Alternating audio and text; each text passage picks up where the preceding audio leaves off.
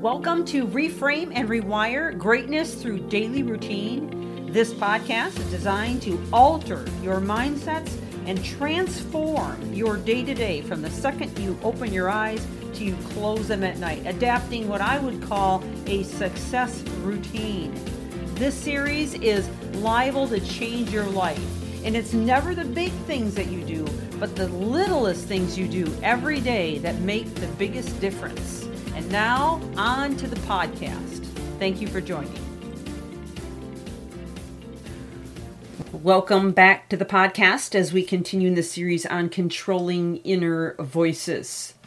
You know, the voices that are constantly barraging us with thoughts about how awful we are or how we may not know something or or what's wrong with us or shaming us in some way shape or form and and these can become absolutely dominant as we work on them. Now let me define what that means work on them. well, uh, we work on those voices by entertaining them for too long. So we strengthen them inside by listening and tuning into them and and beginning to expand on what they're saying to us. So in other words, you might think I am so fat. I cannot believe how oh my gosh, I'm always eating it. I'll never get over this addiction. And on and on the the issue goes and even to the point of maybe reasoning ourselves into accepting certain things that we we know are not good for us or not right for us, okay?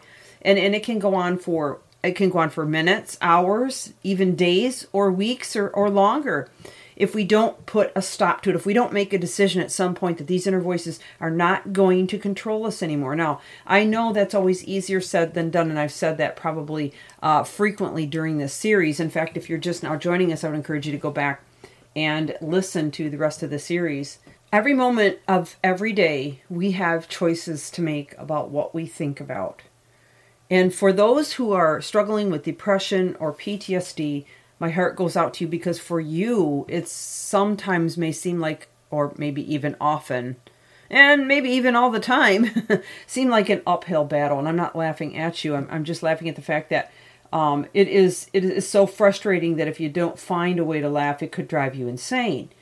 So my my series my my episode today is going to be uh, continuing on this list of practices that you can try. And yesterday we spent a lot of time on cognitive behavioral training or, or cognitive restructuring, and that one I feel is incredibly effective. In fact, I would say that is my personal favorite. Although there may be other techniques that might work for you, and I want to share a couple more with you. And uh, just to remind you, I am looking at this article out of positivepsychology.com and uh, basically, the title of the article is Living with Your Inner Critic Eight Helpful Worksheets and Activities. Now, um, I'm just pulling a few ideas from this and obviously expanding with my own words and thoughts. Uh, and uh, so you can you can look it up yourself if you want to. You can even maybe download the worksheets or whatever you want to do to uh, to give it a shot and see how it goes for you. But what I want to do is go ahead and read just a couple more that I, I like out of this. And uh, another one is called the ACT approach, ACT. And uh, what it's saying is that the most powerful way to learn to disempower inner critic is to adopt an ACT approach. Now, this this entails identifying the inner critic, labeling it, observing what it does without any judgment towards it. So, in other words, instead instead of letting it influence us into a cascade of more thoughts and more, uh, you know, reasoning and, and actually creating stronger neural networks that are going to haunt us later, uh, we need to identify what it is and recognize it as, you know, these networks and decide to resolve not to take the content too seriously. So we might say something like, well, there's that inner critic again doing its dirty work, and almost look at it as a, a separate being, even though it's not really, um, but just to help you to reframe this from a different perception even better, you could come up with a specific name for it. You could call it the judge, the saboteur, the wolf, the demon, or whatever label you feel might fit this inner person or inner voice that constantly wants to wreak havoc in our heads.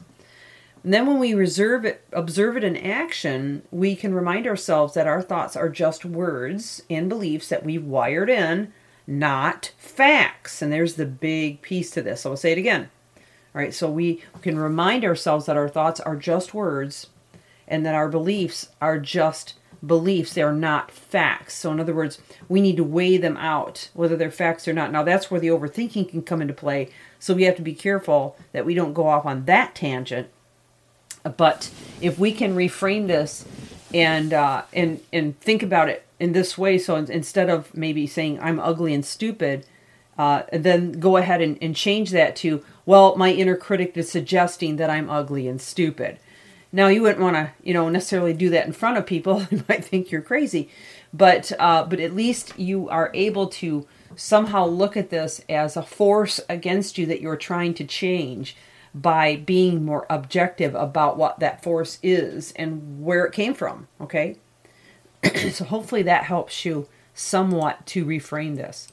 On that same precept or line of thought, uh, another way to look at this is that that inner voice is your judge. And you might say something like, oh, there goes that judge again. That way we kind of discredit what it is saying to us and it gives us the opportunity to decide if it's true or false. Another exercise you can practice in helping you to work through this concept is to involve uh, it involves focusing for a moment or two on your breath. So this is why deep breathing is great uh, when you want to reframe or reset those mindsets. Just take a minute or two and think about your breath, think about your heartbeat, or perhaps even focus on uh, near or far away sounds, or even a sense of touch. Do it as often as you need to, even if it's only for a couple of minutes at a time or five minutes at a time. It can make a huge difference. It actually lowers your vital signs uh, in, in a healthy way and also uh, helps you to drop the cortisol, which is the stress hormone that tends to send our minds into that whirlwind of anxiety and even into panic attacks, which are common nowadays. So, uh, this is just a few ideas that come out of this article I thought I'd share with you. I would invite you to come back tomorrow. I'll have more for you. This is Michelle Steffes. Reframe and rewire. Thank you for joining.